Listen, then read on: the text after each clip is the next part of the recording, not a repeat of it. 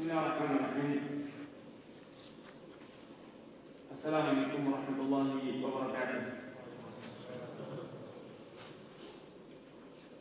إن الحمد لله نحمده ونستعينه ونستغفره ونعوذ بالله من شرور أنفسنا وسيئات أعمالنا.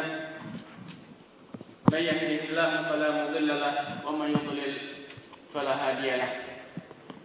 أشهد أن لا إله إلا الله وحده لا شريك له وأشهد أن محمدا عبده ورسوله أما بعد إخواني وأحبائي رحمني الله وإياكم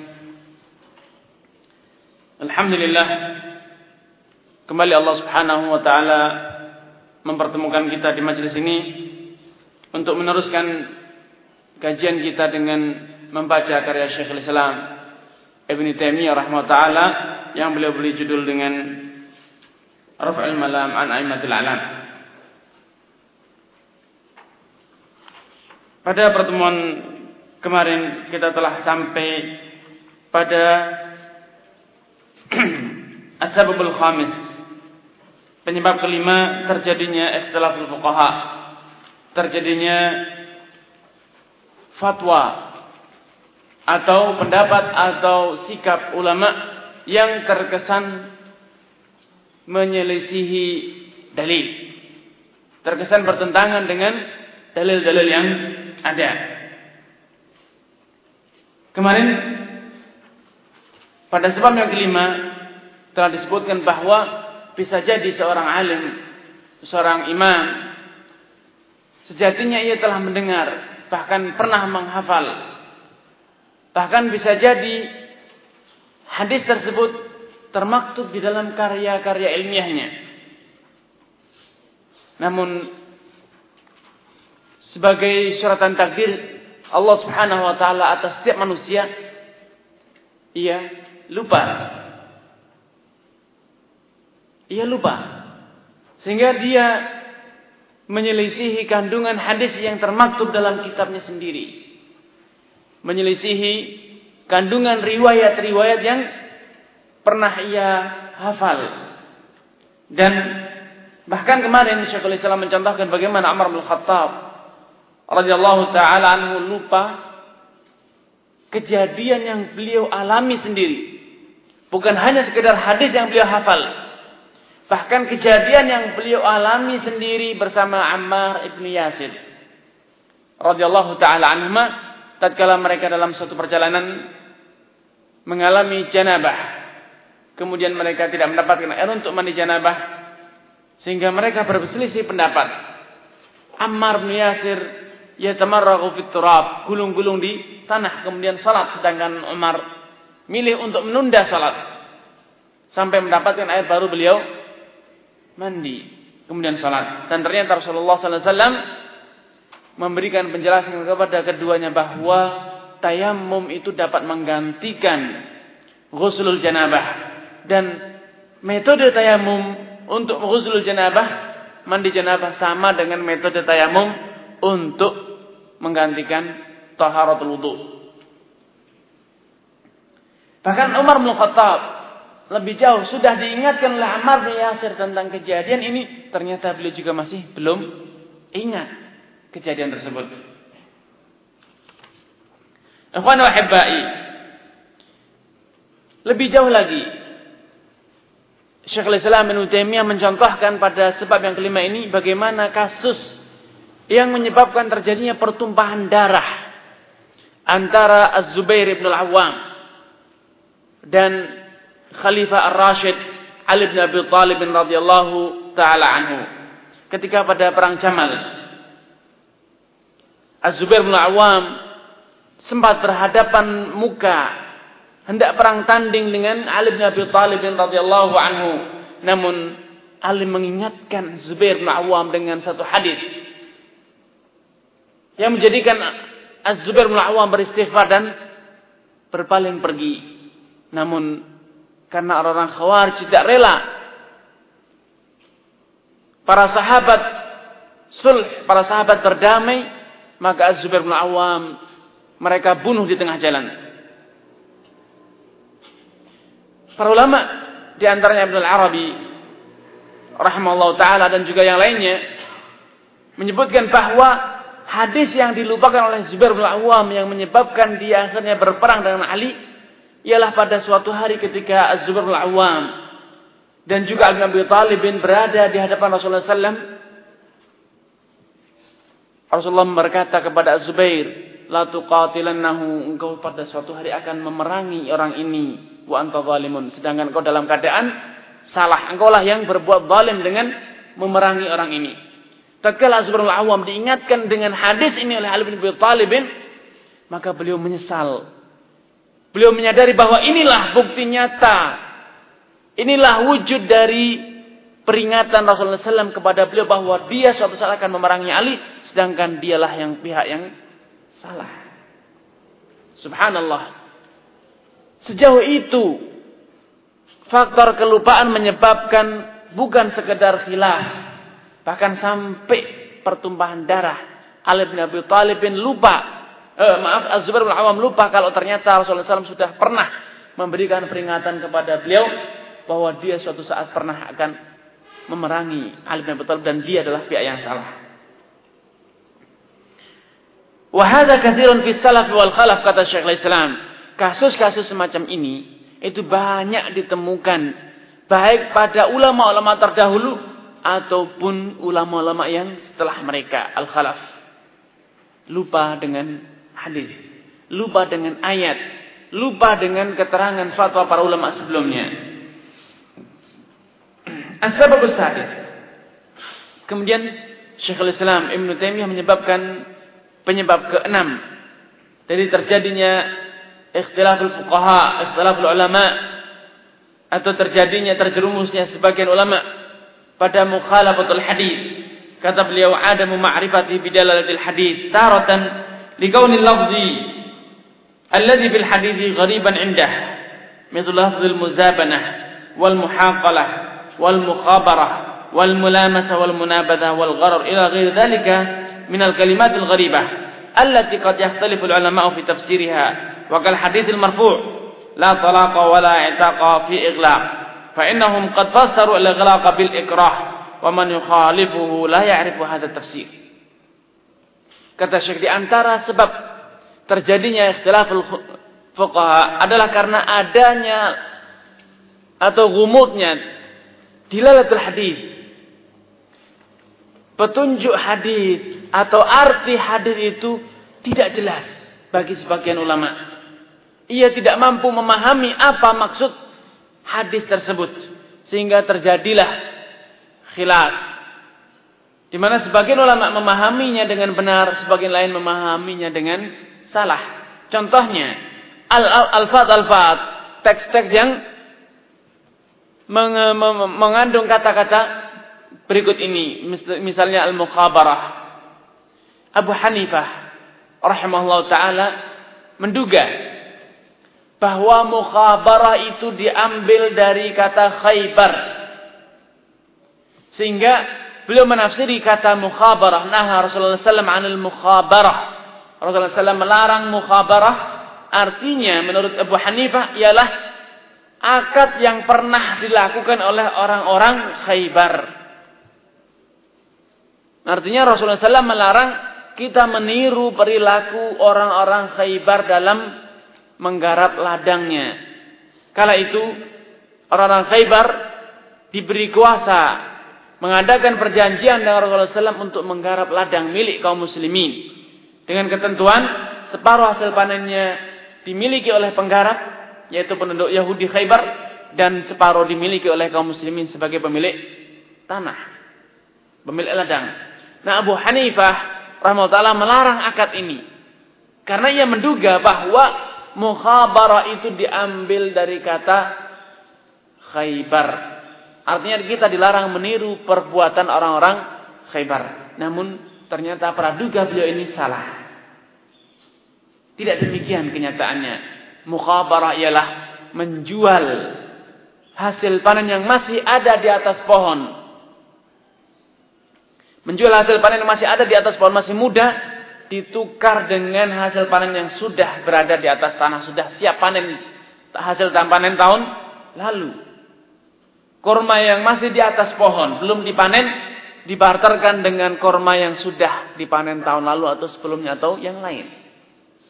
Sehingga terjadi perselisihan timbangan, perselisihan kadar. Ini yang disebut dengan mukhabarah atau yang dalam riwayat disebut dengan muzabanah.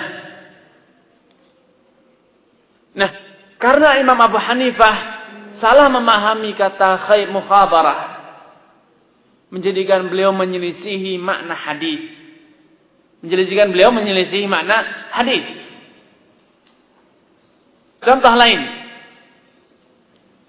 Misalnya al-araya. Para fuqaha juga berselisih pendapat tentang apa itu araya. Al-Imam Malik dan juga Al-Imam Abu Hanifah mengira bahwa araya itu adalah orang yang memberi hibah, memberi hadiah hasil pohon korma, buah korma yang masih di atas pohon diberikan hadiah kepada seseorang. Nih silahkan petik hasil lima pohon ini misalnya. Silakan kau miliki hasil lima pohon ini. Sedangkan sisa ladang ini semuanya adalah tetap milik saya. Yang saya berikan hanya hasil lima pohon ini. Kemudian pemilik ladang merasa terganggu dengan masuk keluarnya orang yang diberi hadiah. Merasa terganggu dengan orang yang diberi hadiah tadi setiap hari masuk. Padahal dia butuh privasi, ingin menikmati hasil ladangnya dengan keluarganya, ingin menikmati buah-buah korma yang masih sedang menjadi rutop, sedang masak, segar bersama keluarganya. Namun apa boleh dibuat? Dia telanjur memberi hadiah lima pohon. Bukan pohon yang diberikan hadiah, namun buahnya saja kepada orang lain sehingga orang masuk dan keluar, sering masuk dan keluar menjadikan ia merasa risih, tidak enak. Ia sedang bercengkrama dengan keluarganya, ia yang sedang menikmati buah bersama keluarganya, datang orang asing. Datang orang lain ke ladangnya. Akhirnya dia merasa menyesal dan ia menarik kembali hadiahnya dengan mengganti buah yang ia berikan, rutop yang ia berikan kepada orang tersebut dengan buah korma yang sudah ada di ladangnya, sudah ia petik sebelumnya. Nah, Al-Imam Malik dan Imam Abu Hanifah mengira bahwasanya araya ini hanya ini saja. Sehingga Terjadi perselisihan antara Imam Ahmad, Imam Syafi'i di satu sisi dengan Imam Malik dan Imam Abu Hanifah di sisi lain. Imam Abu Hanifah dan Imam Abu Malik mengatakan araya itu hanya pada kasus hibah, kasus hadiah. Selebihnya tidak. Namun Imam Syafi'i dan Imam Ahmad mengatakan araya bukan hanya pada hibah, Bukan hanya terjadi pada orang yang diberi hibah kemudian pemberi hibah menyesal. Tidak. Namun lebih luas dari itu. Yaitu rukhsah. Araya adalah keringanan. Bagi orang yang membutuhkan rutop. Bagi orang yang ingin membutuhkan buah segar untuk dinikmati di musim panas. Agar membeli, untuk membeli sejumlah rutop yang kurang dari lima wasak. Kurang dari lima kintal. Untuk dinikmati ia bersama keluarganya selama musim buah segar. Namun rusa ini dikarenakan dahulu orang itu banyak yang tidak punya uang. Rusanya berupa ia boleh membarter korma kering dengan korma segar yang masih di atas pohon dalam kisaran lima kintal atau kurang. Ini rukhsah araya. Sehingga bisa jadi dia adalah orang yang diberi hibah, bisa jadi dia adalah orang yang memang tidak ada hubungan sebelumnya namun ia butuh buah segar untuk dibeli dalam bentuk rutab untuk kemudian dinikmati dalam bentuk rutab yang masih segar.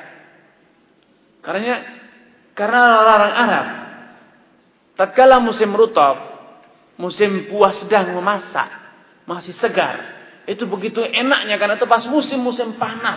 Makan rotop itu begitu enak. Tidak senikmat kalau makan korma biasa. Makan korma biasa itu sudah tidak tidak segar. Di musim panas makan buah segar itu begitu nikmat. Karenanya ada ruh rukhsah ini. Nah, karena perbedaan pemahaman tentang makna araya, apakah itu araya, terjadilah khilaf di antara Imam Abu Hanifah dan Imam Malik dari satu sisi dan Imam Malik, uh, Imam Ahmad dan Imam Syafi'i di sisi lain.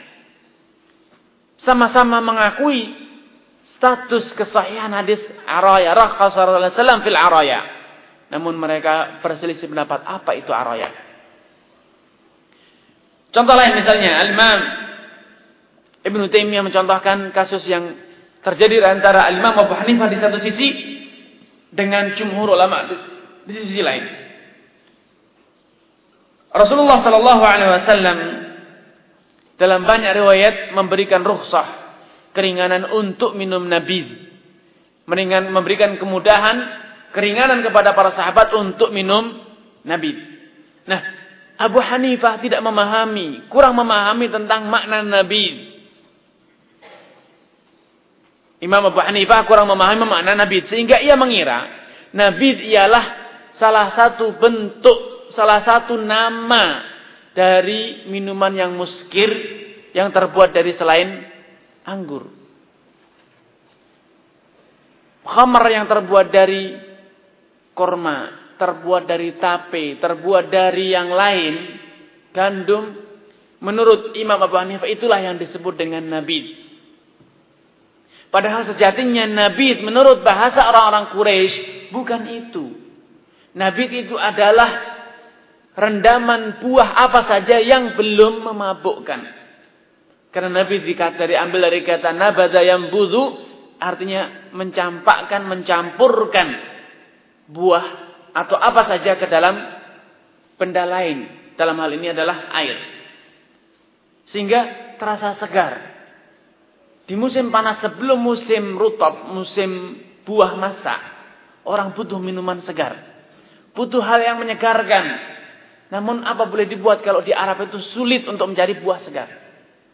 Sehingga sebelum musim rotok, sebelum musim anggur masak, mereka membuat cara merendam kurma, merendam zabi, kismis di dalam air dan dibiarkan dalam hitungan satu dua hari atau tiga hari.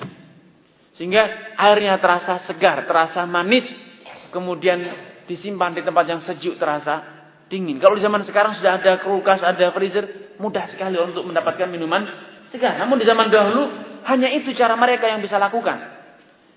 Men, men, men, men, mencampakkan atau memasukkan zabib, kurma kering ke dalam air sehingga keluarlah di sedikit demi sedikit razat gula terurai ke dalam air, kemudian disimpan di tempat yang sejuk sehingga terasa segar panas matahari, suhu, suhu udara yang sampai 40 derajat ke atas, kemudian minum minuman manis dan dalam keadaan dingin ini begitu menyejukkan.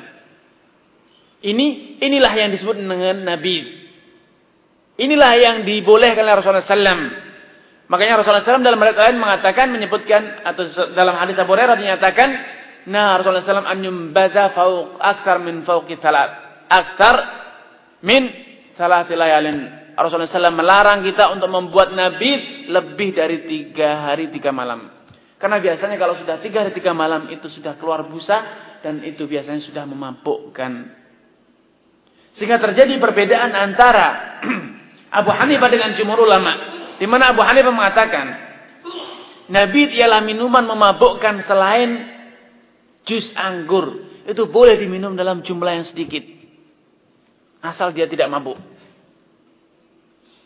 Asal dia tidak mabuk, dia boleh minum sedikit. Semacam ngincipi. Boleh katanya. Namun ternyata pendapat tersebut ialah salah. Karena apa? Ia, Al-Imam Hanifah Ta'ala, salah memahami arti kata Nabi yang diizin oleh Rasulullah Sallallahu Alaihi Wasallam. Kemudian Syekh juga mengatakan wataratan likauni lafzi mushtarakan au mujmalan au mutaraddidan baina haqiqatin wa majaz. Fayahmiluhu 'ala al-aqrab 'indah wa in kana al-muradu huwa al-akhar kama hamala jama'atun min as-sahabati fi awal al-amr al-khayt al-abyad wal khayt al-aswad 'ala al-habli wa kama hamala akharuna qawlahu fansahu bi wujuhikum wa aydikum 'ala al-yadi ila al-ibd. Bisa jadi sebab terjadinya khilaf Perselisihan para ulama dikarenakan adanya alfat-alfat, adanya teks-teks yang mustarak, multi tafsir. Kata tersebut multi tafsir. Dan ini banyak sekali didapatkan dalam bahasa Arab. Kata yang memiliki lebih dari satu arti. Misalnya seperti yang dicontohkan di sini al-khaytul abyad wal khaytul aswad. Pertama kali, sebagian sahabat pada awal turun ayat ini mengira bahwa yang dimaksud dengan khaytul aswad dan khaytul abyad itu benar-benar tali, benang hitam dan benang putih. Sehingga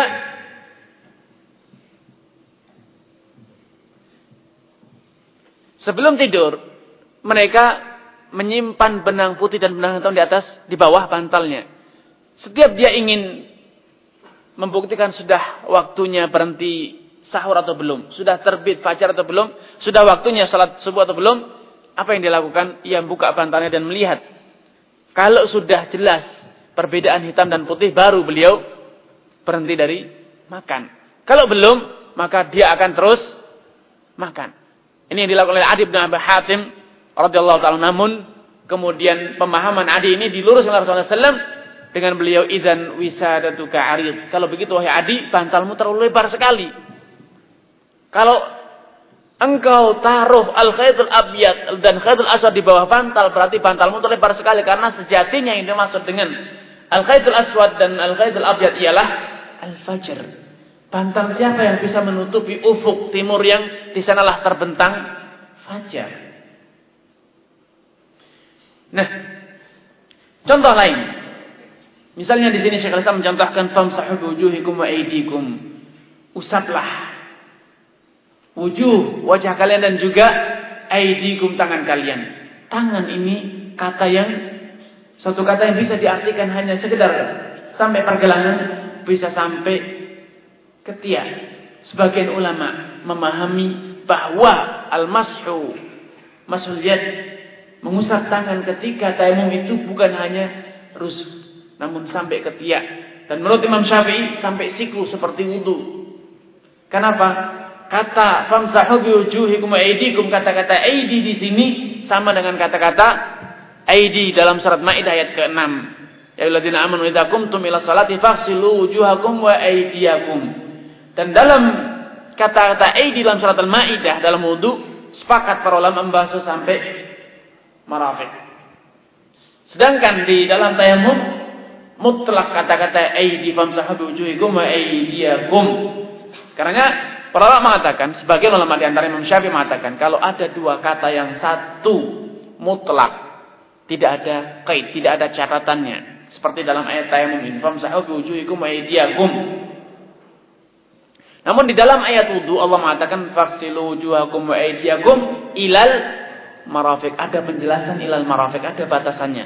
Menurut sebagian ulama, Kata yang mutlak di sini harus ditafsiri dengan kata yang muqayyad yang ada pada surat Al-Maidah.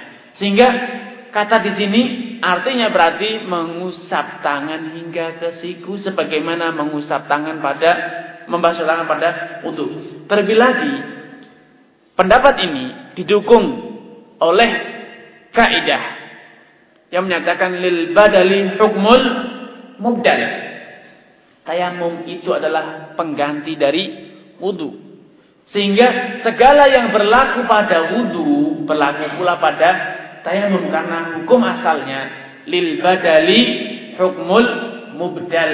Tayamum itu adalah badal dari wudhu. Maka badal yaitu tayamum itu memiliki hukum seperti yang berlaku pada wudhu yang itu merupakan mubdalnya yang digantikannya.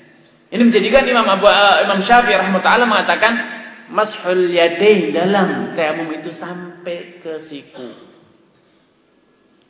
Kenapa? Kata aidi adalah lafaz yang mustarak. Sampai rusuk juga mustarak. Kenapa? Karena dalam ayat qati'us uh, sarik dalam ayat yang menjelaskan tentang hukum pencurian ternyata yang dipotong hanya sampai siku. Sampai maaf pergelangan. Dan dalam wudhu ternyata sampai siku. Karena Imam Syafi'i mengatakan lebih baik menafsirkan atau membawakan ayat yang berkaitan dengan tayamum dengan ayat yang ber, berkaitan dengan wudhu karena sama-sama dalam bab tohara. Dibanding menafsiri kata aidi yang ada pada ayat tayamum dengan kata aidi yang ada pada ayat kot usarek. Kenapa? Hukum yang berbeda, masalah yang berbeda. Ini dalam tohara sedangkan sana dalam jinayah. Ini dalam ibadah, sana dalam ukubah. Karena kata Imam Syafi'i lebih baik menafsiri kata aidi ini dengan kata aidi yang ada pada ayat wudhu dan bukan dengan ayat yang berkaitan dengan kotus sarek. Nah, karena terjadi perbedaan inilah adanya lafaz-lafaz yang mustarak ini menjadikan para ulama berbeda pendapat. Contoh lain misalnya. Ayat yang menjelaskan tentang yang berbunyi au ja'ahadak minal ghadi au mastumun nisa. Kata-kata la masa yulamisu Kata lamasa itu artinya menyentuh, mengusap. Itu secara bahasanya. Secara arti bahasa kata lama semunisa ialah menyentuh. Namun kata lama sayulamisu ini ternyata adalah kinayah. Abdullah bin Abbas mengatakan innallaha hayyun. Sejatinya Allah itu maha pemalu karena anil jima'i bil mulamasah. Allah Subhanahu wa taala tidak mau menyebutkan vulgar jima dengan jima. Akhirnya diberikan kinayah, diberikan kata kisah kiasan. Maka disebut lamasa, persentuhan. Maksudnya sebenarnya adalah perhubungan badan. Sehingga Al-Imam Abu Hanifah Malik dan Ahmad mengatakan yang membatalkan wudhu ialah perhubungan badan dan bukan sekedar persentuhan. Kemudian mereka juga menguatkan pendapat ini dengan riwayat-riwayat yang menyebutkan bahwa Rasulullah SAW mencium sebagian sahabat, sebagian istrinya, kemudian beliau salat tanpa berwudu lagi, tanpa berwudu lagi. Namun Imam Syafi'i juga tidak kalah hebat. Beliau menguatkan kesimpulan ini dengan kaidah lain, dengan dalil-dalil yang lain. Di mana Rasulullah SAW, Aisyah tatkala menceritakan bahwa Rasulullah SAW mencium beliau, kemudian beliau sholat, kemudian beliau meneruskan puasanya, Aisyah pernah memberikan satu catatan penting yang sepantasnya diingat. Wa kana amlakakum liirbihi. Dahulu SAW itu orang yang paling kuasa menahan syahwatnya, beda dengan kalian. Sehingga kalaupun beliau mencium, beliau aman. Sedangkan kalian tidak kata Aisyah. Tidak seperti itu. Nah, dari keterangan Aisyah ini, Imam Syafi'i dan yang lain yang sependapat beliau mengatakan, kalau gitu, ya kata-kata lama sah kita pahami secara bahasa, yaitu sekedar mula masa. Terlebih lagi kata beliau, mula masa itu adalah madinah. Adalah perbuatan yang rentan membangkitkan syahwat dan kalau sudah terbangkit syahwat sangat dimungkinkan mengeluarkan madi atau bahkan mani. Bila demikian maka kublah sentuhan dengan lawan jenis itu adalah madinnah khuruj al-mubtil itu keadaan yang rentan terjadi rentan mengalami hal-hal yang membatalkan wudhu. Sebagaimana naum, tidur dianggap sebagai pembatal wudhu karena itu adalah madinah dari khurujul hadas. Kondisi yang rentan kita mengeluarkan hadas yaitu kentut. Demikian pula e, kublah yaitu merupakan madinah dari khurujul madi itu dijadikan sebagai mubtil lil wudhu. Sehingga kata-kata lama adalah kata-kata yang mustarak memiliki dua arti. Arti secara lughah dan arti secara kinayah atau kias atau majas. Kemudian Syekhul Islam mengatakan wataratan likauni dilalati minan nasi khafiyah. Fa inna jihati dila fa inna jihati dilalatil aqwali muttasi'atun jiddan yatafawatu nasu fi idrakiha wa fahmi wujuhil kalami bihasabi minahil haqqi subhanahu wa mawahibihi. Thumma qad ya'rifu ar-rajul min haythu 'umum. Wa la yatafattanu likawni hadha al-ma'na dakhilan fi dhalika 'am thumma qad yatafattanu lahu taratan thumma yansahu ba'da dhalika. Bisa jadi karena kandungan atau petunjuk makna dari hadis atau dari ayat itu khafiyah. Tidak nampak dengan jelas. Namun samar. Namun samar. Hanya orang yang jelilah yang mampu mengambil kesimpulan dari hadis tersebut atau ayat tersebut. Contohnya misalnya ketika turun kepada Rasulullah SAW surat An-Nasr idza jaa nasrullah wal fath wa ra'aitan nasa yadkhuluna fi dinillahi afwajan fasabbih bihamdika rabb fasabbih bihamdi rabbika wastaghfir innahu kana tawwaba. Semua sahabat senyum girang, hanya Abu Bakar yang menangis terseduh-seduh. Semua sahabat senang telah mendapatkan janji bahwasanya akan terjadi fath, kemenangan besar dan pertolongan Allah Subhanahu wa taala kemudian manusia berbondong-bondong masuk Islam. Inilah kabar gembira. Namun Abu Bakar menafsirkan ini sebagai kabar duka. Ini sebagai peringatan akan terjadi duka besar sehingga menjadikan Abu Bakar menangis terseduh-seduh. Para sahabat semuanya heran dan Rasulullah SAW juga heran. Mengapa? Abu Bakar menangis. Ternyata Abu Bakar memiliki pemahaman yang lebih jauh, lebih mendalam dibanding para sahabat yang lain. Kata beliau, sudah tidak tersisa lagi tugas seorang rasul di dunia ini kalau surat ini terwujud. Idza jaa nasrullah, sudah tidak lagi permusuhan, tidak ada lagi perlawanan, tidak ada lagi jihad. Idza jaa nasrullah wal fath, kemenangan sudah selesai. Waraitan dan semua manusia berbondong-bondong masuk Islam. Apalagi tugas Rasul? Tidak ada lagi memimpin dalam perang. Tidak ada lagi tugas menjalankan dakwah karena manusia sudah sadar masuk Islam. Waraitan nas yadkhuluna fi dinillahi afwaja. Fasabbih bihamdi rabbika wastaghfir. Bertasbihlah dan beristighfar. Biasanya kalau sudah nikmat itu sempurna dan dilanjutkan dengan istighfar itu indikasi bahwasanya sudah selesai tanggung jawab. Dan itu artinya kabar bahwa Rasulullah sudah selesai tugasnya dunia yang artinya beliau segera, segera akan dipanggil Allah Subhanahu wa taala maka beliau menangis terseduh-seduh. Abu Bakar menangis terseduh-seduh karena beliau tahu sesaat lagi Rasulullah SAW akan meninggal dunia. Ini adalah berita duka dan bukan berita menyenangkan. Ini terjadi perbedaan sikap di antara para sahabat. Mengapa? Karena pemahaman yang berbeda. Antara Abu Bakar dan para sahabat. Di mana Abu Bakar mampu menyelami ayat sampai sedalam mungkin sehingga beliau mampu memahami kandungan-kandungan yang khafiyah yang tidak nampak dengan jelas, yang tersirat Sedangkan kebanyakan para sahabat hanya memahami yang tersurat saja, yang termaktub dalam ayat. Sehingga mereka mengira ini adalah kabar gembira, sedangkan Abu mengira, meyakini adalah kabar duka.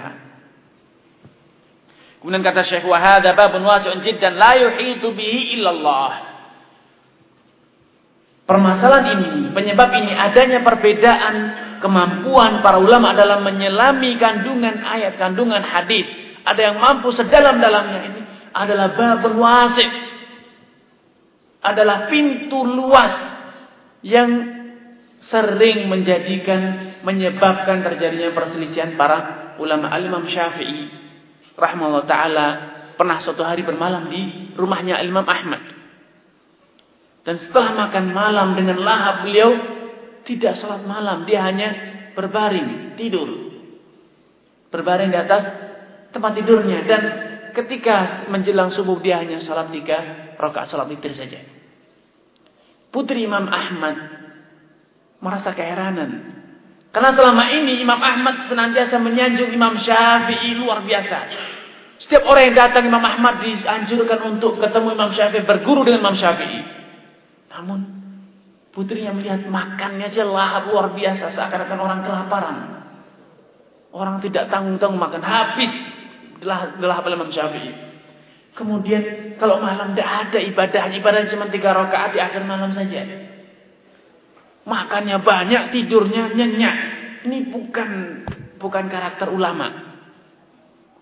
Apanya yang yang menakjubkan dari orang ini? Apa yang membuat bapaknya kagum dengan orang ini? Sehingga tidak kuasa dia bertanya kepada bapaknya.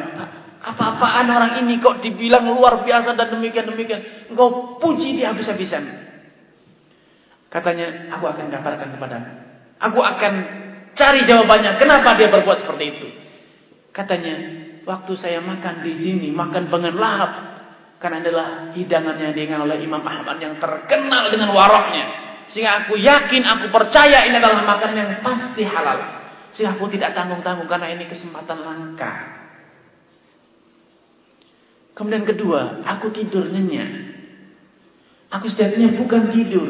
Aku setelah makan tadi teringat satu hadis yang kemudian aku pikirkan, aku berusaha mengistimbat makna hadis dari hadis tersebut, yaitu hadis Ya Aba Umair, mada fa'ala Nughair?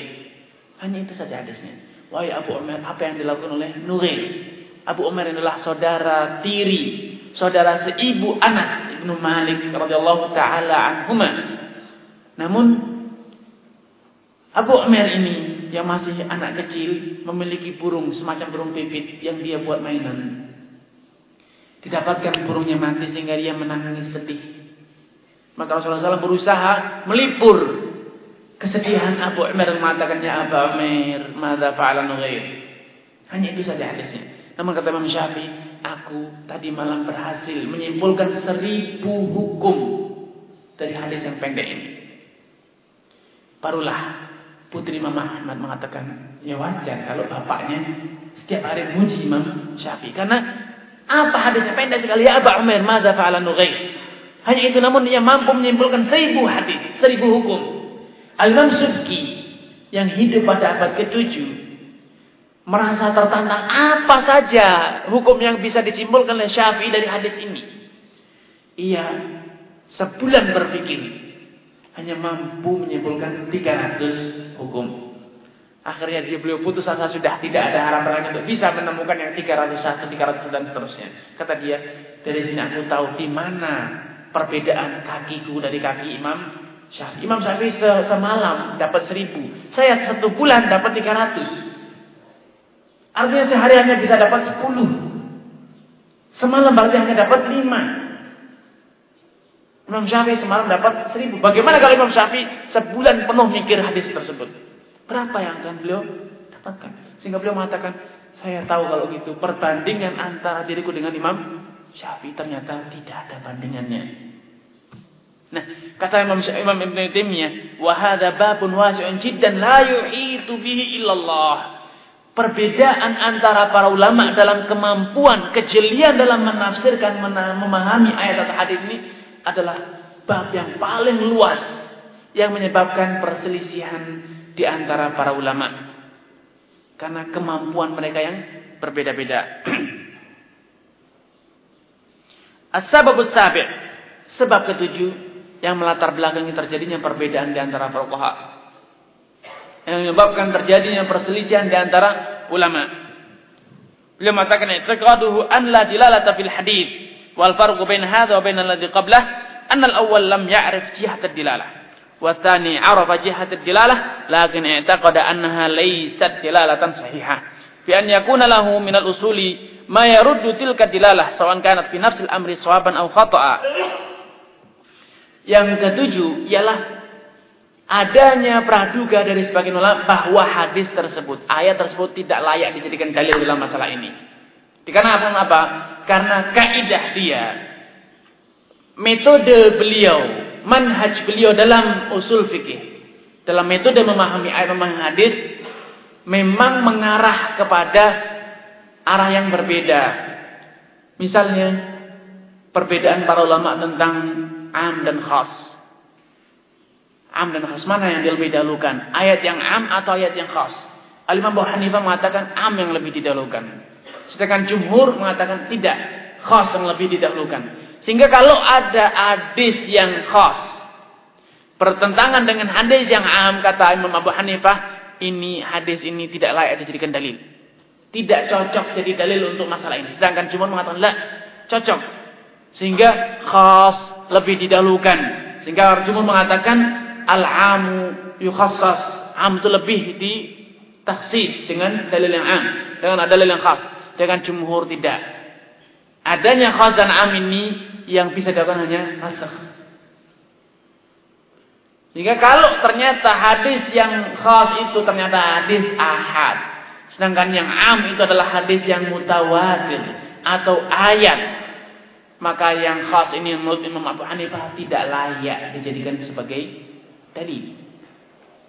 Atau kaidah yang berkaitan dengan sabab urudil hadis dan sabab nuzul ayat. Sebagian ulama mengatakan bahwa kalau ada sabab nuzul ayat atau sabab urudil hadis sedangkan ayatnya atau hadisnya bersifat umum, teksnya bersifat umum. Maka sebagian ulama mengatakan keumuman ayat dan keumuman hadis ini harus difahami berdasarkan sebab yang khas sehingga tidak bisa diperlakukan umum hadis ini atau ayat ini. Kenapa? Karena maknanya khusus. Dikhususkan dengan makna sebab urudul hadis atau sebab ayat. Sedangkan jumhur mengatakan tidak. Al-ibratu bi umumil lafzi la bi khususi sebab Yang menjadi pedoman dalam pendalilan adalah keumuman teksnya, bukan kekhususan sebabnya. Karena kalau kekhususan sebabnya, maka bisa dikatakan mayoritas hadis itu ada sebabnya. Sehingga akibatnya Islam hanya berlaku bagi para sahabat saja. Misalnya ayat atau surat Mujadilah. Qad sami Allahu qala allati tujadiluka fi zawjiha wa tashtaki ila Allah. Wallahu yasma'u tahawurakuma.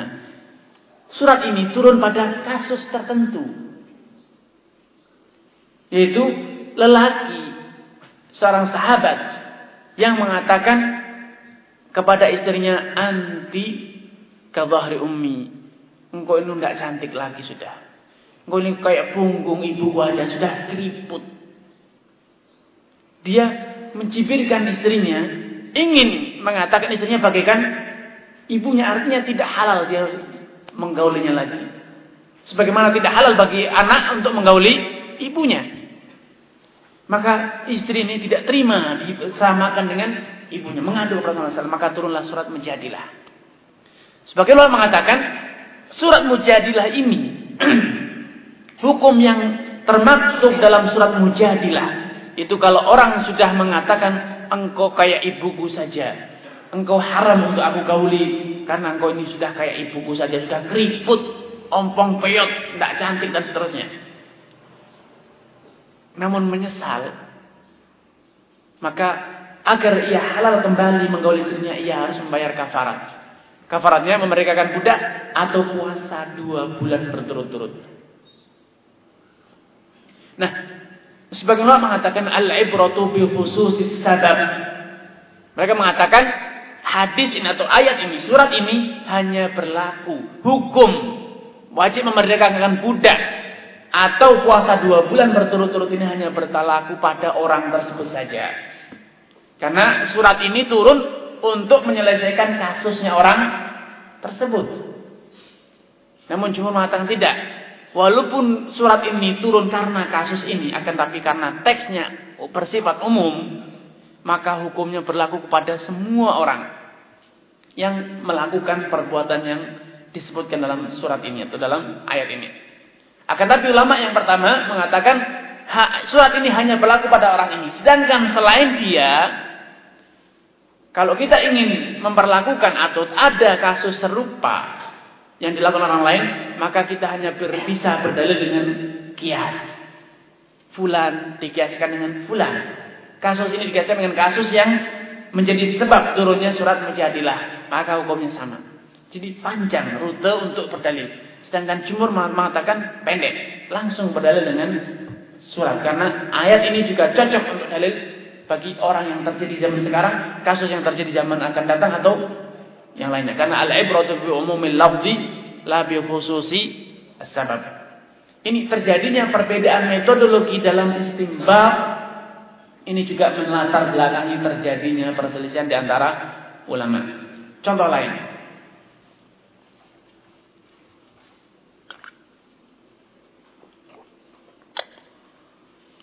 Terjadi perbedaan kaidah antara Al-Imam Abu Hanifah dan jumhur ulama kalau terjadi ta'arud.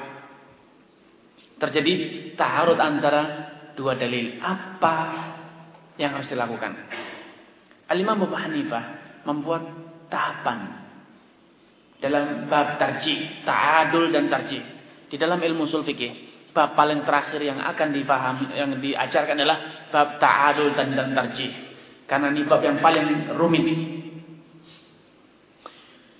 Nah, di dalam usul fikih Imam Abu Hanifah mereka mengatakan hal pertama yang harus dilakukan kalau terjadi ta'adul, terjadi ta'aruf ialah tarjih. Hal pertama yang dilakukan adalah tarjih. Kalau tarjih tidak bisa baru jamak. Sedangkan jumhur mengatakan tidak. Hal pertama yang harus dilakukan adalah jamak. Taruh kalau tidak bisa dijamak, taruh ada tahapan tarjih. Contohnya, misalnya siam yang mustad puasa hari Sabtu. Ada hadis-hadis yang melarang puasa hari Sabtu. Ada hadis-hadis yang melarang puasa hari Sabtu. Sampai sebagian ayat mengatakan hatta illam yajid ahadukum illa asla sajarin au jid ajarin falyaudahu. Kalaupun engkau tidak mendapatkan apa-apa untuk membatalkan puasamu kecuali batang pohon, maka gigitlah batang pohon tersebut untuk membatalkan puasamu pada hari Sabtu. Ini larangan puasa hari Sabtu. Ada riwayat-riwayat lain yang dapat dijadikan dalil untuk membolehkan puasa hari Sabtu selama. Sudah sebelum kita bilang selama ada dalil lain yang bisa dipahami bisa dijadikan dalil untuk membolehkan puasa hari Sabtu. Misalnya hadis Abdullah bin Amr bin Al-As radhiyallahu taala ketika beliau berpuasa siang mudar puasa terus menerus maka Rasulullah SAW mengingatkan Abdul Ma'mar untuk tidak melakukan hal tersebut. Beliau disarankan untuk puasa tiga hari selama satu bulan. Kemudian kata Abdul Ma'mar, saya kuat lebih dari itu. Katanya, puasalah. E, pertama puasa Senin Kemis. Kemudian katanya, saya lebih mampu puasa dari itu.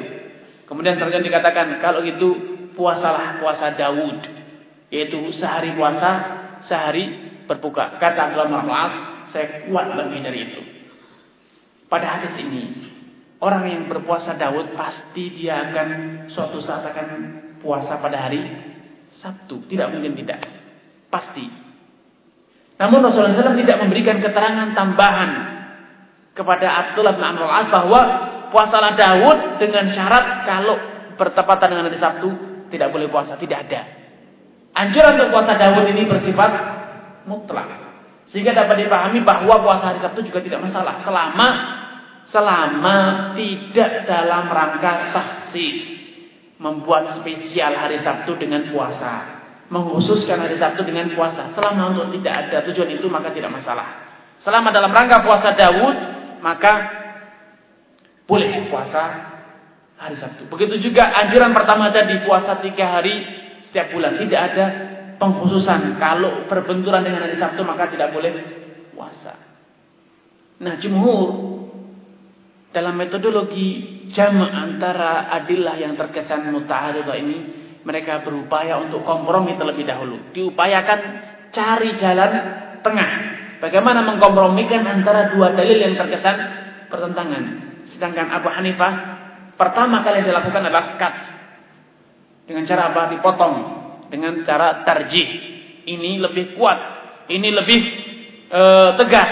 Ini lebih sarih ini hadisnya sari dan itu adalah dilalah maka sari lebih dilakukan.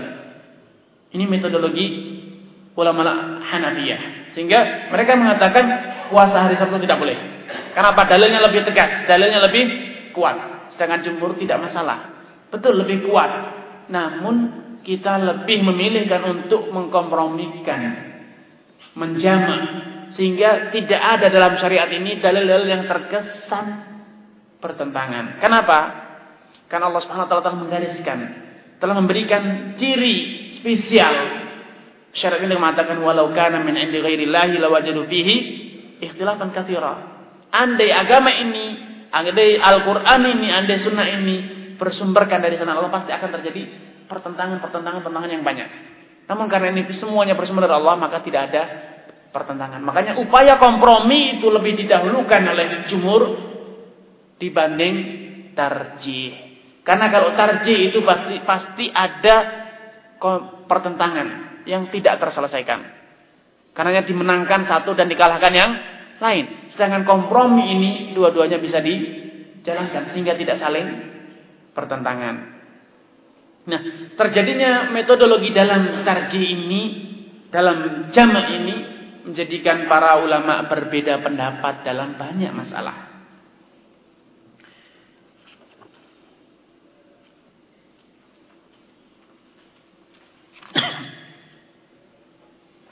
Wal farqu baina hadha wa baina alladhi qabla an al-awwal lam ya'rif jihat dilalah. Sebab ketujuh ini beda dengan sebab kedelapan, eh, ke enam. Karena sebab keenam itu adalah sebagian ulama tidak paham makna hadis. Sedangkan yang kedua, sebab ketujuh ini adalah sebagian ulama salah paham. Ya, meyakini, ya dalil ini berkaitan dengan masalah kita. Namun metodologi dia dalam memahaminya yang berbeda. Makanya ada perbedaan antara tarjih dahulu atau jamak dahulu. Taksis atau nasakh. Ini perbedaan di antara para fuqaha dalam memahami, dalam mensikapi berbagai dalil yang ada. Kemudian Syekhul Islam menyebutkan beberapa poin-poin yang menyebabkan terjadinya perselisihan para ulama dan itu merupakan pembahasan-pembahasan dalam ilmu usul fikih. Contohnya misalnya, Beliau mengatakan bi an yakuna lahu min al-usuli ma yaruddu tilka dilalah sawan kana fi nafsil amri sawaban aw khata' mithlu an ya'taqida anna al-'am al-makhsus laysa bi hujjah wa anna al-mafhum laysa bi hujjah wa anna al-'umum al-warid 'ala sababin maqsurin 'ala sababi aw anna al-amra al-mujarrad la yaqtadi al-wujub ini semuanya adalah berbagai bab dalam ilmu usul fikih yang ternyata para ulama memiliki perbedaan kaidah dalam ilmu usul fikih dan secara matematis, secara logis, kalau prinsipnya sudah beda, pasti hasilnya pun akan beda. Kalau kaidah metodologi dalam mengkaji ayat, mengkaji hadis sudah berbeda, pasti hasilnya pun akan berbeda. Misalnya contohnya sini saya mengatakan, apakah al-amru yaktadil faur atau tidak? Apakah perintah itu pasti harus dijalankan segera atau boleh ditunda? Ini menghasilkan perbedaan di antara para, para ulama. Misalnya, walillahi 'alan nasi hajjul bait. Ayuhan nas, innallaha kataba 'alaikumul hajja hujju. Wahai manusia sekalian, sejatinya Allah telah mewajibkan atas kalian untuk berhaji. Maka berhajilah. Ini adalah perintah. Fahujju, ini adalah kata perintah.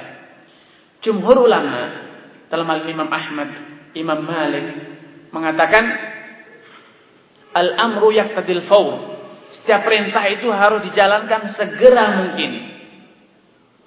Secepat mungkin.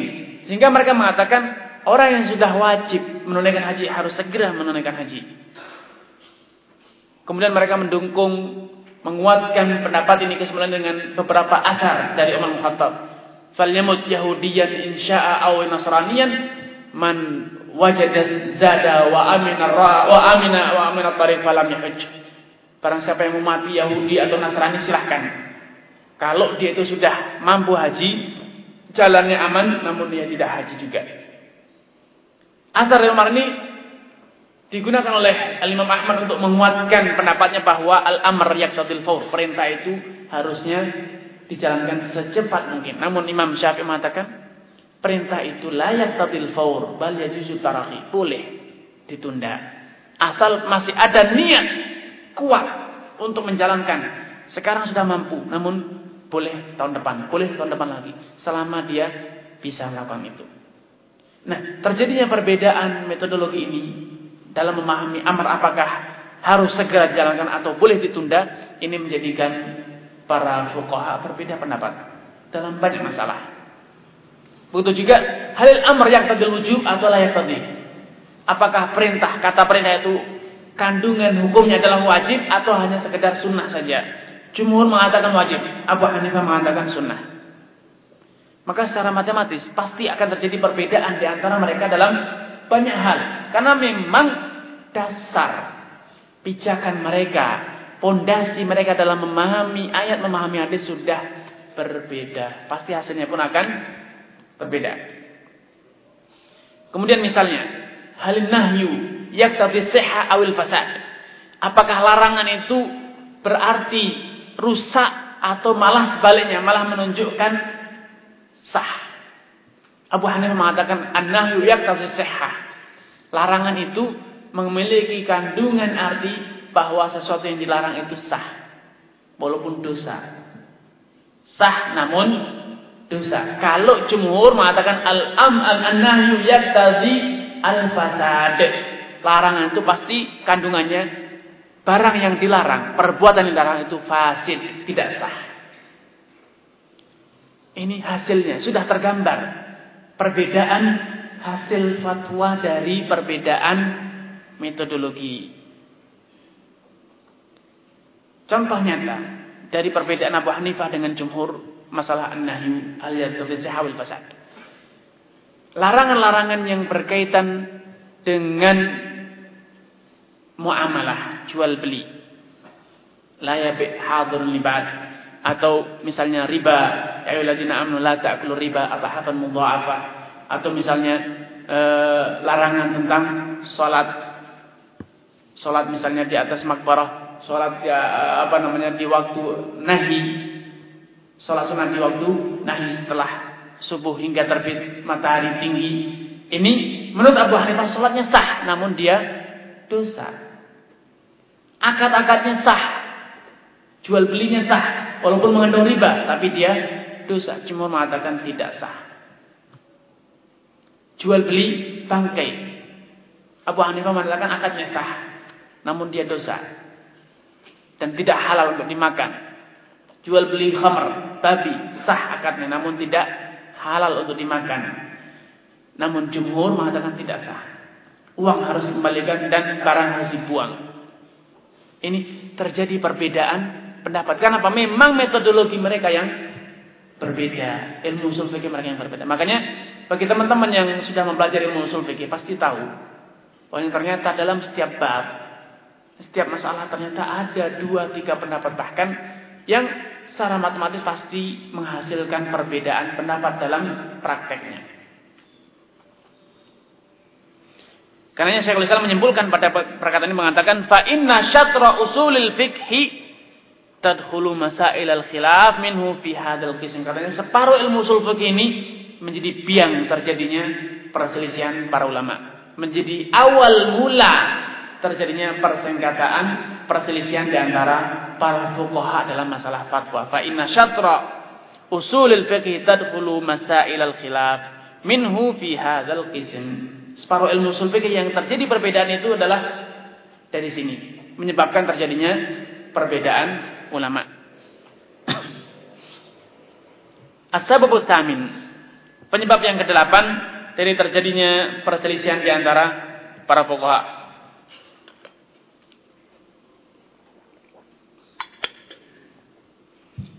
I'tiqaduhu anna tilka dilalah qad aradaha ma dalla ala annaha laysat muradah. مثل معارضة العام بخاص أو المطلق بمقيد أو الأمر المطلق بما ينفي الوجوب أو الحقيقة بما يدل على المجاز إلى أنواع المعارضات وهو باب واسع أيضا فإن تعارض دلالة الأقوال وترجيح بعض على بعض بحر خضم Kata beliau, penyebab kedelapan ialah terjadinya atau adanya keyakinan pada sebagian ulama yang mengatakan bahwa dalil-dalil yang ada ini sudah ditentang, sudah di eh, pertentangan dengan dalil-dalil yang lain yang lebih kuat. Pertentangan dengan dalil-dalil yang lebih kuat. Misalnya Imam Syafi'i tatkala beliau mengatakan atau membolehkan uh, beul inah, jual beli inah Beliau mengatakan riwayat-riwayat yang ada atau kaidah saduz zari'ah itu bertentangan dengan kaidah istishabul asal atau kaidah bara'atu zimmah atau kaidah aslul ibahah. Katanya banyak dalil yang tidak bisa dihitung jumlahnya yang membuktikan bahwa hukum asal setiap perdagangan itu ialah halal. Karena dalil ini lebih kuat dibanding riwayat-riwayat yang mengharamkan bai'ul inah, jual beli inah seperti yang kemarin saya gambarkan. Sehingga Imam Syafi'i mengatakan tidak ada alasan untuk mengharamkan bai'ul inah. Karena apa? Penjualan pertama halal, penjualan kedua halal. Penjualan pertama sempurna, kedua pun sempurna. Kenapa mesti diharamkan? Betul juga satu dariah. Imam Malik adalah ulama yang paling dikenal, paling banyak menerapkan kaidah saddu dariah. Sampai-sampai saddu dariah dijadikan sebagai dasar hukum oleh Imam Malik dalam mata Malikiyah. Namun Imam Syafi'i mengatakan bukan. Saddu dariah tidak bisa dijadikan dalil. Itu bukan dalil. Karena apa? Misalnya, contoh nyata orang yang menjual anggur. Anggur itu halal dijual. Halal, tidak masalah. Tidak ada khilaf para fuqaha. Maka hukum halal menjual anggur ini tidak boleh dirubah hanya karena adanya praduga. Praduga apa? Jangan-jangan nanti akan dijadikan sebagai bahan baku khamr. Itu praduga. Bisa benar, bisa salah. Padahal kaidahnya dalil-dalil yang ada menyatakan jual beli anggur itu halal. Terlebih-lebih dikuatkan al yaqinu la yazulu bisyak. Status halal menjual anggur itu adalah yakin. Kita tidak ragu, bahkan sepakat para ulama. Sehingga hukum halal menjual anggur ini tidak boleh dikeser, tidak boleh dikalahkan hanya karena ada syak, ada praduga anggurnya akan dijadikan khamr. Siapa yang menjamin akan dijadikan khamr? Bisa jadi akan dinikmati sendiri dimakan. Bisa jadi setelah diperas dan ditimbun sehari dia menyesal. Allah bukakan pintu hatinya untuk bertaubat. Bisa jadi. Sehingga tidak ada alasan satu dari ini alasan Imam Syafi'i. Namun ternyata kalau dikaji eh, pendapat Imam Malik itu ternyata lebih kuat yang mengatakan adanya satu dari seperti yang kemarin kita jelaskan bahwasanya bagaimana Rasulullah SAW mempertimbangkan dampak negatif dari setiap perbuatan dan ucapannya. Ini bukti nyata adanya praktek sadul zariah. Contoh lain yang menunjukkan bahwa adanya perbedaan para fuqaha dalam mensikapi berbagai dalil. Misalnya Al-Imam Abu Hanifah atau misalnya Al-Imam Malik. Imam Malik memiliki kaidah istihsan. Meyakini suatu masalah itu baik, namun tidak ada dalil yang kuat. Baik dari Al-Quran, hadis, ataupun ijma atau kias. Tidak ada dalil. Namun hanya keyakinan seorang ulama bahwasanya amal ini baik. Imam Syafi'i begitu keras menentang kaidah istihsan Sampai beliau mengatakan manistah sana fakat syarra. Barang siapa yang merasa baik suatu amalan tanpa dalil yang jelas. Maka dia sudah membuat syariat sendiri. Bikin agama dewi katanya. Itu begitu keras dia menentang gurunya sendiri. Sehingga wajar kalau terjadi perbedaan hukum antara Syafi'iyah dengan Malikiyah karena perbedaan ini. Misalnya lagi, Ayat-ayat yang bersifat umum, dalil-dalil yang bersifat umum yang bertentangan dengan amal ahli Madinah. Imam Malik memiliki kaidah bahwa dalil apa saja kalau bertentangan dengan praktek nyata penduduk Madinah, maka penduduk ah, praktek penduduk Madinah yang lebih didahulukan. Praktek penduduk Madinah yang lebih didahulukan. Nah, banyak kejadian-kejadian, banyak masalah-masalah yang Imam Malik lebih mendahulukan praktek penduduk Madinah dibanding dalil. Bukan karena Imam Malik tidak percaya bahwasanya hadis yang sahih. Iya, beliau percaya. Namun beliau mentaksis, Atau beliau mengatakan hadis tersebut telah mansuh. Karena buktinya Khulafa Rashidin, Abu Bakar, Umar, Utsman, Ali yang semuanya tinggal di kota Madinah. Tidak pernah melakukan hal tersebut. Para sahabat yang begitu banyak, ribuan yang tinggal di kota Madinah tidak pernah mengatakan hal tersebut. Ini bukti nyata bahwasanya adanya riwayat ini atau riwayat tersebut yang bertentangan dengan praktek penduduk Madinah ini itu adalah indikatornya yaitu adalah riwayat yang sudah mansukhah. Riwayat yang sudah tidak layak dijadikan sebagai dalil. Nah, ini karenanya adanya praduga-praduga, terjadinya pertentangan antara satu hadis dengan apa yang dia yakini itu sebagai dalil, ini menjadikan para fuqaha berbeda pendapat. Khiyarul majlis seperti yang kemarin saya ceritakan. Imam Malik menolak hadis-hadis tentang khiyarul majlis dengan praktek penduduk Madinah. Beliau mengatakan, "Laisa lihadza indana haddun yuntaha ilaih." Katanya di Madinah tidak ada praktek khiyar majlis. Sudah beliau langsung jadi, tidak ada khiyar majlis. Namun ternyata praduga Imam Malik ini salah. Dibuktikan Ibnu Abi Dzib yang dia adalah masuk salah seorang ulama di Madinah ternyata juga berfatwa adanya khiyar majlis. Sehingga Ibn Abi Dhib sendiri murka kepada Imam Malik sampai mengatakan yustadabu Malik wa ilal ghaibat unuquh. Imam Malik ini harus dimintai bertobat. Karena dia meriwayatkan ada sendiri namun tidak mengamalkan kalau tidak dia harus dipenggal lehernya.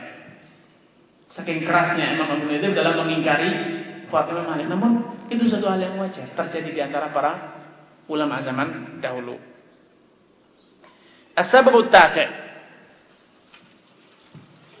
اعتقاده أن الحديث معارض بما يدل على ضعفه أو نسخه أو تأويله إن كان قابلا للتأويل بما يصلح أن يكون معارضا بالاتفاق مثل آية أو حديث آخر أو مثل, أو مثل إجماع وهذا نوعان أحدهما أن يعتقد أن هذا المعارض راجح في الجملة فيتعين أحد الثلاثة من غير تعيين وتعيين تعيين واحد منها وتارة يعين أحدها بأن يعتقد بأنه al-muta'akhir mutaqaddiman ta'wili bi an al-hadith.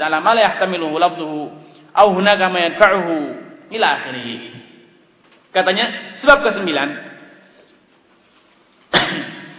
So, bisa jadi seorang ulama meyakini bahwa hadis suatu hadis tersebut atau ayat tersebut ayat yang muawwal yang sudah ditafsiri dengan penafsiran lain atau mansuh. Atau mansuh.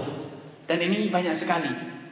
Banyak sekali kasusnya. Para ulama mengira ayatnya sudah muawwal sudah ditafsiri dengan penafsiran yang tidak sesuai dengan zahirnya.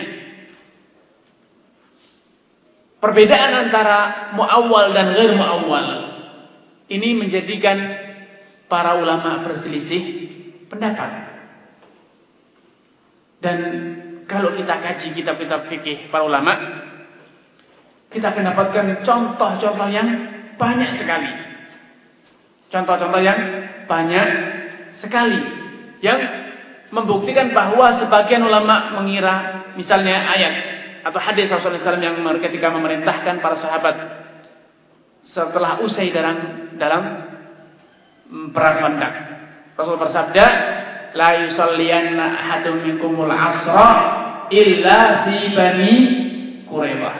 Jangan ada yang sholat asar kecuali di Bani Quraidah.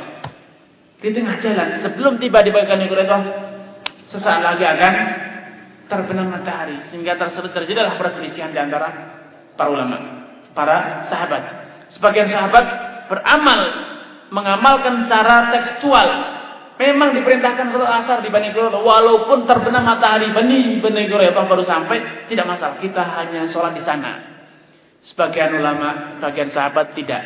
Beliau mengatakan yang dimaksud dengan kata-kata itu hanya sekedar anjuran kita untuk bergegas, untuk bersegera, tidak secara tekstual seperti itu. Maksudnya kita hanya disuruh untuk bersegera seakan-akan Saking cepatnya kita mampu sholat asar di sana. Bukan itu maksudnya. Namun sekedar ingin kita ini bergegas ke sana tanpa menunda sedikit pun. Nah ini perbedaan takwil antara para ulama dalam masalah hadis atau dalam masalah ayat. Nah, kejadian-kejadian zaman ikhwan wa ini banyak sekali. Banyak sekali didapatkan pada khilaf para fuqaha. Terlebih-lebih kalau kita mengkaji kitab-kitab yang muqaranah seperti Mughni Ibnu Qudamah, Al-Majmu' nawawi Al-Muhalla mulanya Ibnu Hazm, kita akan dapatkan hal yang serupa. Ada yang muawwal, ada yang zahir, ada yang nas dan banyak sekali kasus-kasus yang serupa ini. Ini semuanya dikaji dalam disiplin ilmu usul fikih. Kemudian Syekhul Islam mengakhiri pada sebab-sebab ini dengan mengatakan wa hadza uzru katsirin minan nas.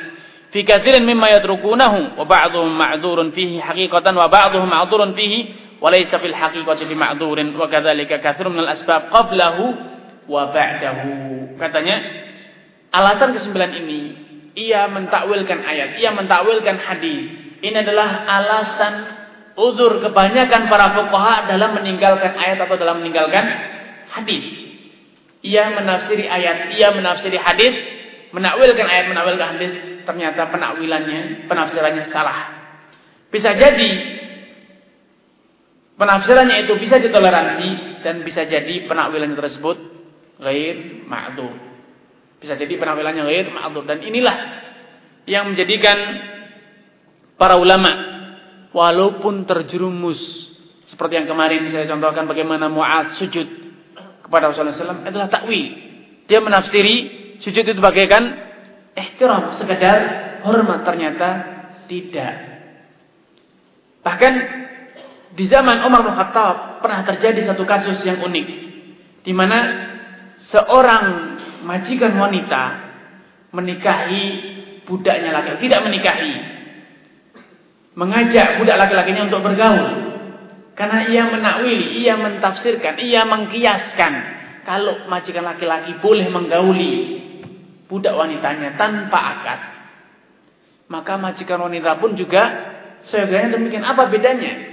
Laki dan perempuan. Bukankah hukum asal laki dengan perempuan itu sama? Dinyatakan dalam kaidah An-nisa'u syaqaiqur rijali fi kitabillah. Wanita itu adalah saudara kembarnya laki-laki di dalam kitabullah. Makanya setiap hukum yang berlaku pada laki-laki biasanya berlaku pula pada wanita. Kecuali kalau ada dalil yang mengkhususkan dan dia mengatakan tidak ada dalil yang membedakan laki-laki dalam wanita dan, dan uh, dari wanita dalam masalah ini. Maka Umar ketika mendengar berita ini marah. Dan beliau mengatakan, kalaulah bukan karena takwil yang kau lakukan. Kesalahpahaman yang kau lakukan ini saya engkau aku, sudah aku rajam. Begitu juga uh, sebagian ulama di zaman Umar ada sebagian sahabat ada yang minum khamar. Minum khamar. Dengan alasan ia masalah memahami ayat. Laisa 'alal ladzina amanu wa 'amilus shalihati junahun fima eh uh, bil ayat sebab. Uh, dalam surat surat Maidah setelah Allah menyebutkan tentang hukum khamr. Laisa 'alal ladzina amanu wa 'amilus shalihati junahun fima ta'imu idza mattaqaw wa amanu wa 'amilus shalihat. Katanya setelah Allah menyebutkan haramnya khamr, Allah mengatakan tidak masalah. Tidak mengapa bagi orang-orang yang beriman. Laisa 'alal ladzina amanu wa 'amilus shalihat, laisa 'alal ladzina amanu wa 'amilus shalihat, tidak beramal saleh junah, tidak ada masalah bagi mereka. Sehingga kata dia, kalau gitu, saya akan beriman. Saya akan juga beramal saleh. Berarti kalau saya beriman dan beramal saleh, minum khamar itu tidak masalah. Maka Umar Khattab jadi murka dan mengatakan, kalaulah bukan karena takwilmu ini, saya aku sudah cambuk engkau 80 kali. Subhanallah. Dan kasus yang serupa ini banyak terjadi di antara para fuqaha salah menafsirkan ayat salah menakwilkan hadis sehingga menjadikan mereka bagi orang yang melihatnya, bagi orang yang membacanya mengatakan dia ini nyata-nyata pertentangan dengan ayat, nyata-nyata pertentangan dengan hadis. Sejatinya bukan pertentangan. Dia tahu ayatnya, dia tahu hadisnya namun salah takwi, salah tafsir. Karena ketika perang Nahrawan antara Ali bin Abi Thalib dengan orang Khawarij. Ali bin Abi Thalib atau Abdullah bin Abbas datang kepada Abdul Thalib mengatakan, saya ingin mendatangi mereka, ingin munafasya, ingin diskusi dengan mereka. Kemudian Abdul bin Abbas diizinkan oleh Abdul Talib untuk mendatangi orang-orang Khawarij di daerah Nahrawan. Maka Abdul Abbas bertanya kepada mereka, apa yang kalian kritiki dari Abdul Talib? Katanya ada tiga. Yang pertama, dia ini berperang namun tidak menawan. Berperang dengan Aisyah dalam perang Jamal. Namun setelah menang perang tidak ada seorang pun yang ditawan.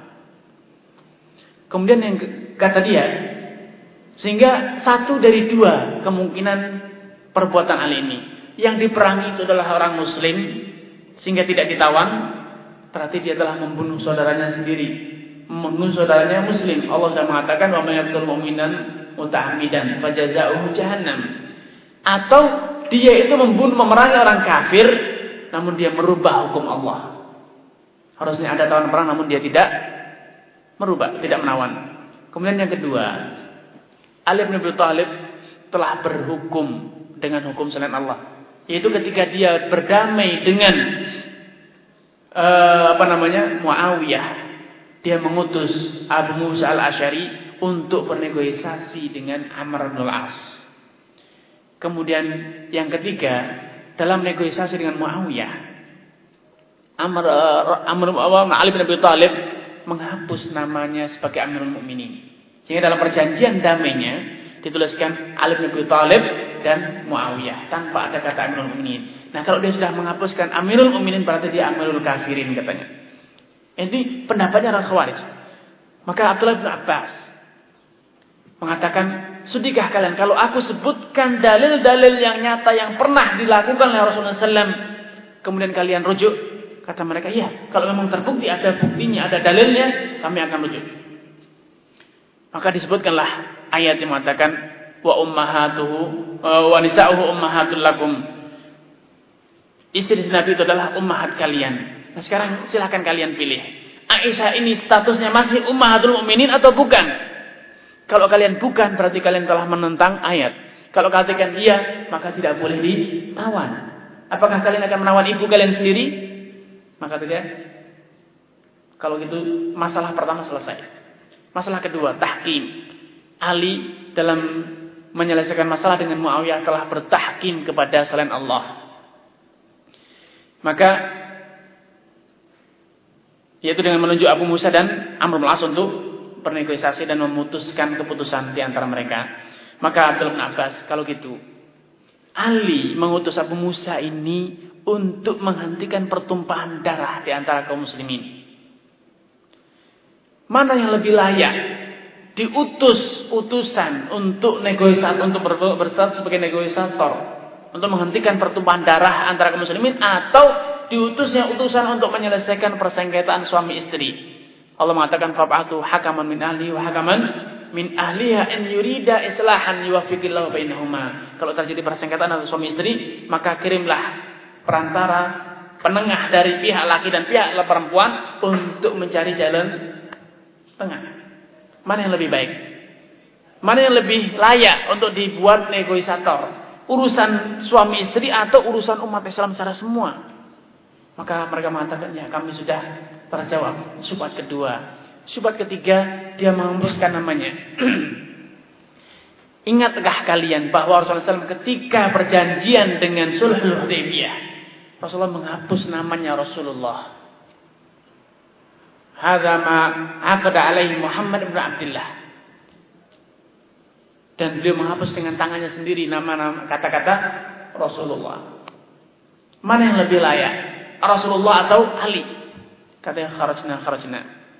Akhirnya dua per tiga dari pasukan orang Khawarij rujuk kembali kepada kebenaran. Nah ini adanya salah takwil salah penafsiran ini menjadikan sekitar 4000 orang mengikuti kelompok Khawarij. Dan ini telah terbukti sepanjang sejarah perbedaan takwil, perbedaan penafsiran ini melatar belakangi terjadinya perselisihan pendapat dan bukan hanya perselisihan pendapat bahkan bisa sampai pertumpahan darah. Karena apa yang digambarkan oleh Syekhul Islam di sini ikhwan wahibbai, apa yang beliau ingin sampaikan kepada kita bahwanya perlu kita ini berlapang dada. Tidak berpikir egois. Menurut saya salah. Ini jangan terburu-buru membuat klaim kesimpulan bahwa dia itu menentang hadis, menentang ayat. Jangan. Jangan niru perilaku orang-orang khawarij yang terburu-buru dalam memberikan klaim kesimpulan sehingga menyebabkan terjadinya pertumpahan darah di antara kaum muslimin, kebencian di antara kaum muslimin. Begitu juga kita. Kalau kita terburu-buru dalam membuat kesimpulan, hanya mau menilai dari sudut pandang kita sendiri. Pasti persengketaan, perselisihan, kebencian, permusuhan di antara kita tidak akan bisa dielakkan. Pasti akan terjadi. Kenapa? Kita egois. Menurut saya salah. Ya menurut antum. Tapi menurut dia kan benar. Menurut antum sahih hadisnya. Tapi menurut dia kan taif. Menurut antum taif. Tapi menurut dia sahih.